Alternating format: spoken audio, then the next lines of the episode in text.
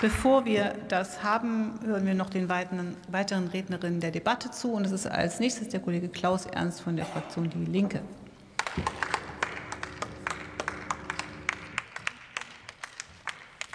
Frau Präsidentin, meine sehr verehrten Damen und Herren! Äh, wir haben ja eigentlich nicht allzu viel gegen Enteignungen, wie man weiß. Aber man muss natürlich schon dahinter gucken, was denn der Hintergrund dieses Gesetzes ist, den jetzt die Bundesregierung vorlegt. Ähm, die PCK-Raffinerie in Schwedt nimmt seit Anfang dieses Jahres kein Öl mehr, nicht weil die Russen den Hahn zugedreht haben, sondern weil die Bundesregierung den Hahn zugedreht hat. Das ist ja Fakt. Glaube ich, kann keiner widersprechen. So, sie kann sich gerade noch mit einer alten Pipeline über Rost, von Rostock über Wasser halten.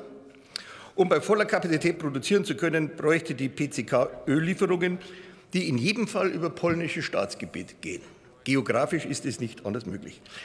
Die polnische Regierung hat laut Financial Times bereits im August letzten Jahres gesagt, dass sie Schwed nicht beliefern wolle, solange die im russischen Eigentum ist.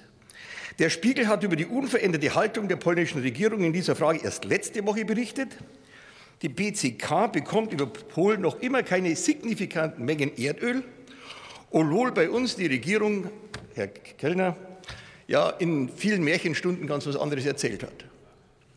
Meine Damen und Herren, was will Polen? Polen will die Enteignung Rosnefts, welche sie jetzt freundlicherweise mit diesem Gesetz ermöglichen.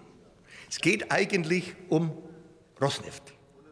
So, Halten wir fest, wenn der deutsche Staat Rosneft nicht enteignet, dreht Polen den Ölhahn nicht auf. Nicht die Russen, die Polen drehen dann den Ölhahn nicht auf.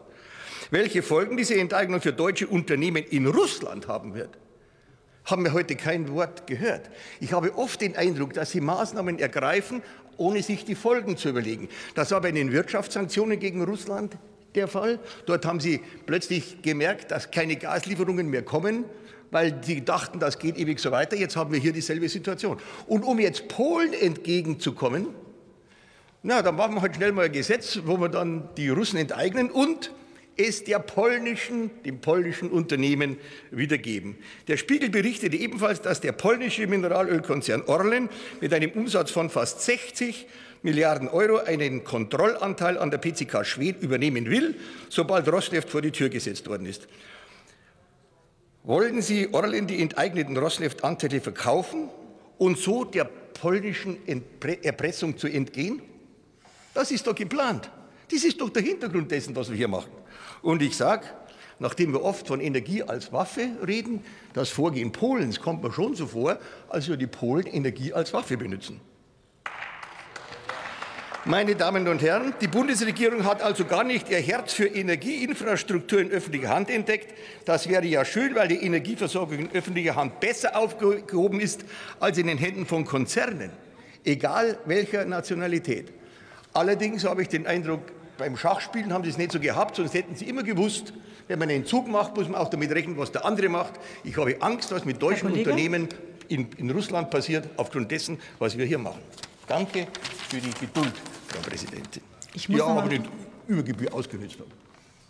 Es ging so. Genau. Ähm, der, das mit dem Beifall soll auch noch sein, ne? Genau. Ähm, der nächste